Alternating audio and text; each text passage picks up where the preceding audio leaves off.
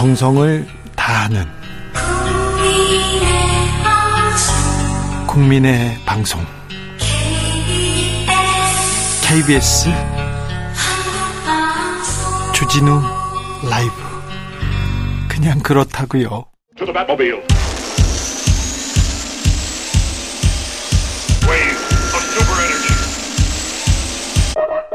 주기자의 1분 나라의 간첩이 이렇게나 많나 윤석열 대통령이 말했다고 합니다.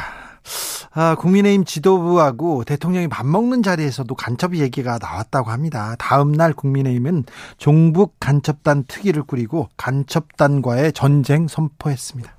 발 빠르네요. 보수 언론에서는 민주노총의 간첩이 침투해서 북한의 지령을 받는다는 기사 연일 쏟아내고 있습니다. 북한에서 조선일보를 비판하라는 지령이 내렸다는 기사도 있었습니다. 어, 저도 친일 친독재 신문 반대하는데 누구의 지령을 받은 건 아닌데 저는 독재는 다 싫은데 북한 독재자를 비롯해서 말입니다. 단호히 반대하는데 말입니다. 자, 어제 윤석열 대통령 국 군 방첩사령부 방문했습니다. 방첩사령부는 원래 국군 기무사령부였어요. 기무사. 방첩사 좀 생소하시죠? 기무사였어요. 기무사에서 2012년 대선에서 문재인 후보 빨갱이라고 공격하고 박근혜 후보 지원하는 댓글 공작을 벌였습니다. 군인이 나라 안 지키고 댓글 달았잖아요. 쌍용차 세월호 사건 때 민간인 사찰도 했었어요. 나라 안 지키고 민간인 사찰 뒷조사했어요. 아이고. 군이 나라를 지켜야지 정치 공작하면 안 되지 않습니까? 아, 박근혜 최순실 국정농단 때 계엄령 검토하기도 했었네요. 자, 문재인 정부 들어서 기무사 어, 안보 지원사로 바꿨어요. 조직도 줄이고. 그런데 윤석열 정부 들어서 지난 12월 11월이었습니다. 방첩 사령부로 바꾸고 조직 보강했는데요. 현직 대통령 31년 만에 방첩사를 방문해서 힘을 실어줬습니다. 간첩 얘기하려고 하는 겁니다. 왜 지금 간첩인지 모르겠어요. 왜 지금 무찌르자 공산당을 외칠 때인지 모르겠습니다. 안보 위기, 경제 위기, 민생 위기 속에서 말입니다. 올 봄에 방공 웅변 대회가 열리는 것은 아닌지 모르겠습니다. 지금까지 주기자의 1분이었습니다.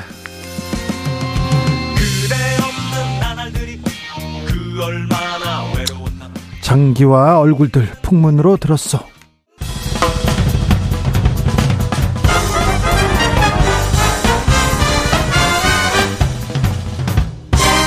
훅 인터뷰. 훅 인터뷰 이어가겠습니다. 국민의힘이 오늘 하영재 의원 체포동의안 국회로 넘어왔는데 국회의원들 50여 명이 우리는 불체포 특권 포기하겠다 이렇게 서명하고 민주당 압박했습니다. 오, 그래요? 이거 뭐지? 한일 정상회담 후폭풍 거센데 안보 현안들도 지금 산적해 있는데 이 문제도 물어보겠습니다. 국 국회 외통위 소속입니다. 태영호 국민의힘 최고위원 모셨습니다.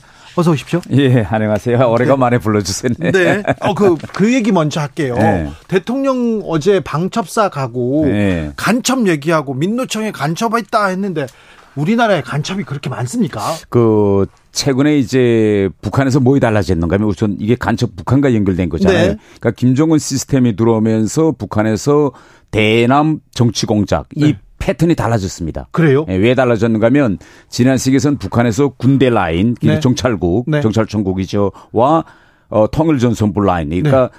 사민과 군 두 갈래를 했는데 네.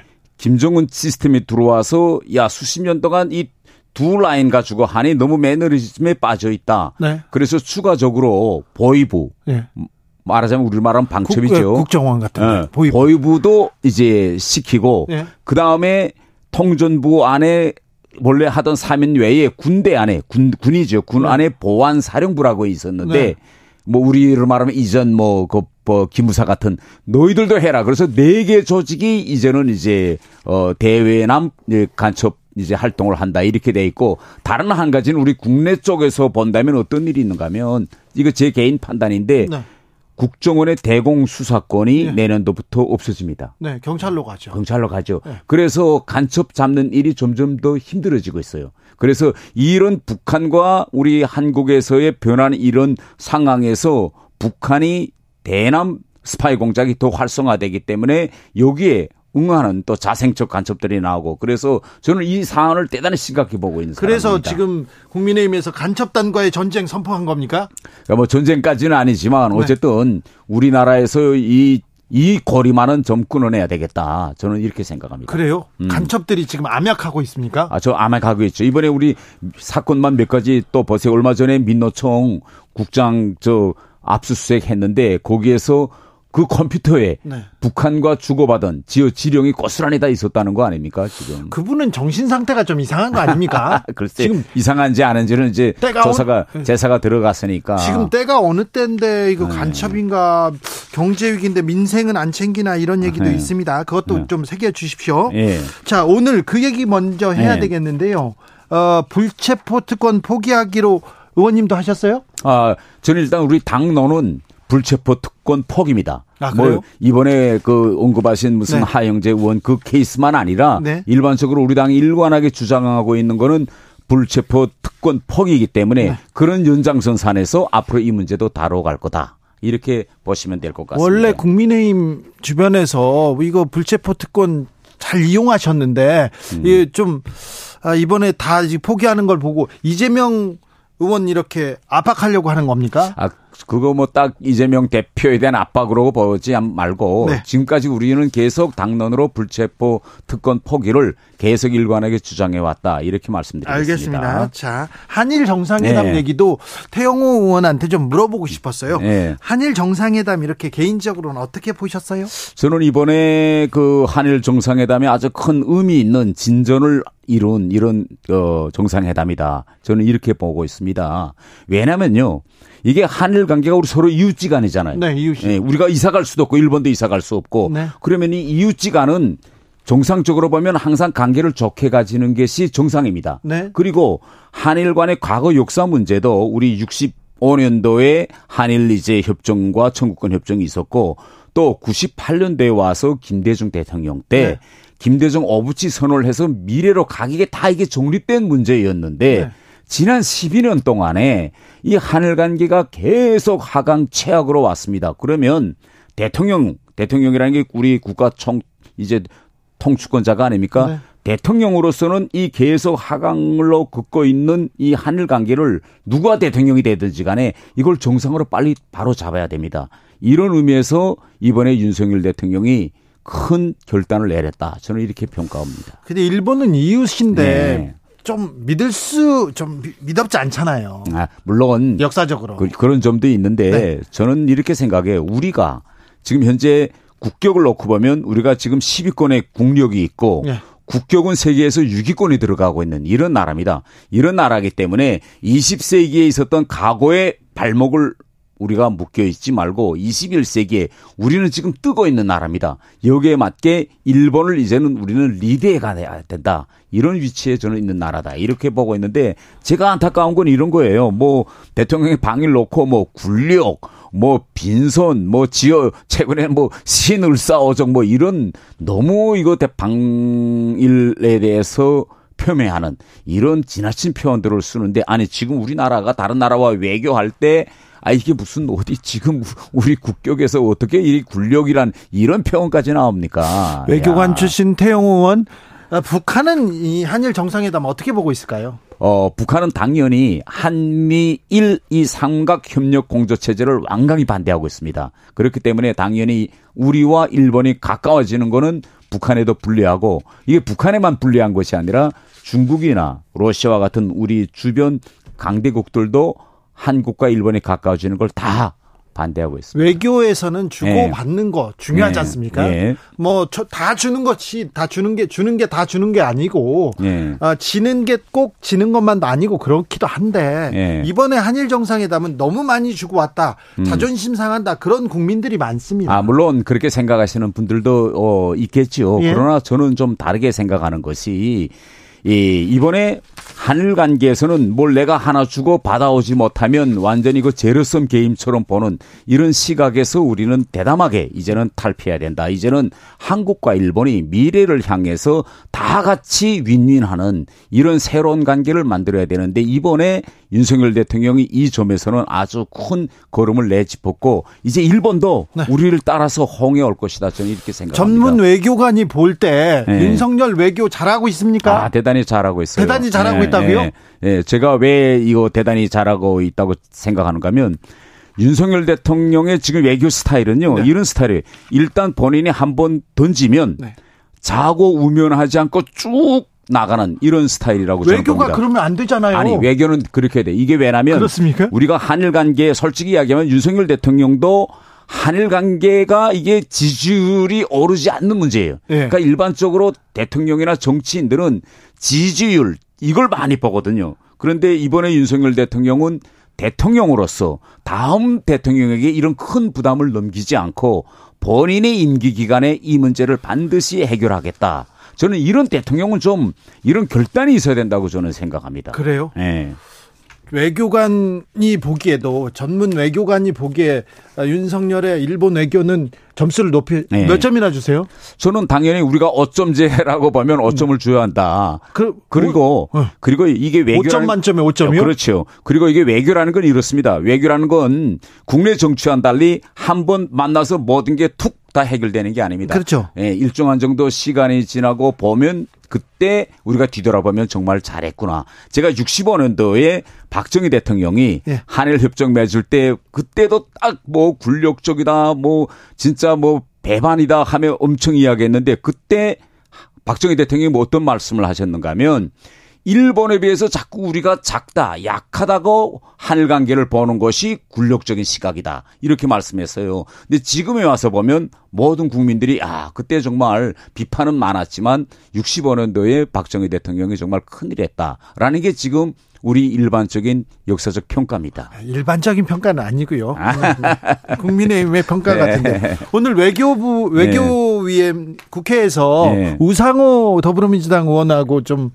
좀 언짢은 일이 있으셨어요? 아, 예, 그 어떤 일이 뭐 오늘이 아니고 네, 어제였나요? 예, 예, 예, 그 그제인데 그 이제 그 대통령의 방일 가지고 현안 질의가 있었습니다. 예, 예. 현안 질의가 있었는데 그 중에서 갑자기 어떤 일이 있었는가 하면 천공 동영상이 나와서 김경옥 의원이 천공 예. 동영상을 틀어놓은 겁니다.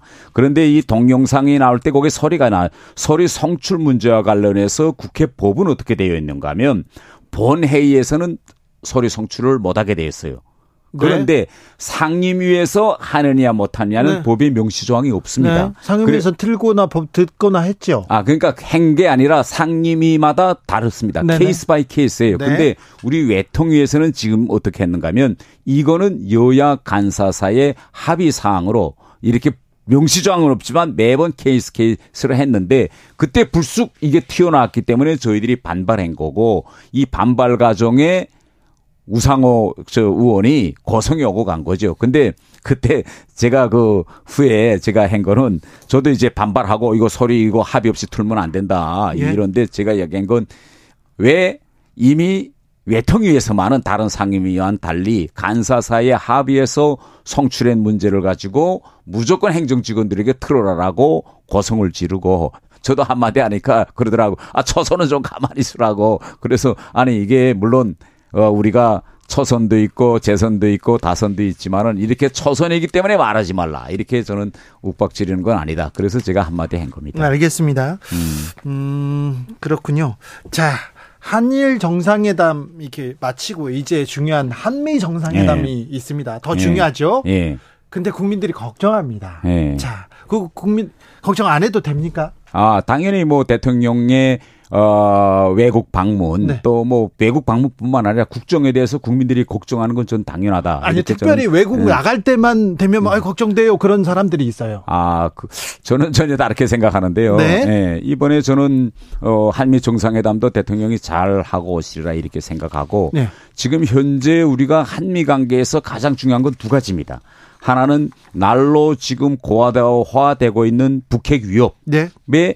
한미가 어떻게 대응할 거냐. 그렇죠. 가장 중요한 문제죠. 그렇죠. 다음 하나는 이게 반도체 공급망 재표 문제입니다. 어, 네. 이것 때문에 배 대통령이 가서 이번에 우리 반도체 이거 기업 첨단 산업에서 이 새롭게 편성되는 공급망 형성에서 우리가 어떻게 우리 이익을 지키겠느냐 이런 중요한 현안 문제를 가서 바이든 대통령과 다룰 겁니다. 네. 네. 어, 지난번 한미 정상회담, 이번 한일 정상회담 음. 주로 음. 좀 주었다. 음. 퍼주기만 했다 이런 평가를 받아요. 이번에는 또 국익을 위해서 나라를 위해서 이렇게 또 받아오시겠죠. 아 저는 왜 자꾸 그렇게 주었다고 그러고 자꾸 봐는데 엄청나게 많은 걸 가져오셨는데. 그래요? 예. 아 최근에 우리가 좀 보십시오. 우선 우리가 안보 상황을 보면 지금 우크라이나 전쟁 이후에 예. 얼마 전에 지금 시진핑도 러시아에 갔다 왔죠. 예. 그래서 지금 우리가 대상하는 지금 북한은 중국, 러시아와 핵을 가진 세계 나라가 지금 핵 군사 동맹을 구축하고 있습니다. 예. 예. 이런 상황이기 때문에 지금 안보 이 상황은 정말 마음은 넣을 수 없는 상황인데 네. 이번에도 보, 보셨겠지만 프린드 실드라는 그런 이제 확장 억제 야외 기동 훈련을 우리나라에서 내일 끝나는데 했거든요. 그런데 이것만 가지고서는 이 세계의 핵 강국의 대처하는 대단히 미흡합니다. 그래서 이러한 현안 문제들을 가지고 대통령이 다시 좀 더 진전된 네. 이 한미 군사동맹 관계 이런 걸 터해야 된다고 생각합니다. 북한이 미사일 기술이 좀 네, 좀 발전돼 있는 것 같아요. 그리고 네. 핵 기술도 상당 부, 상당하고요. 네.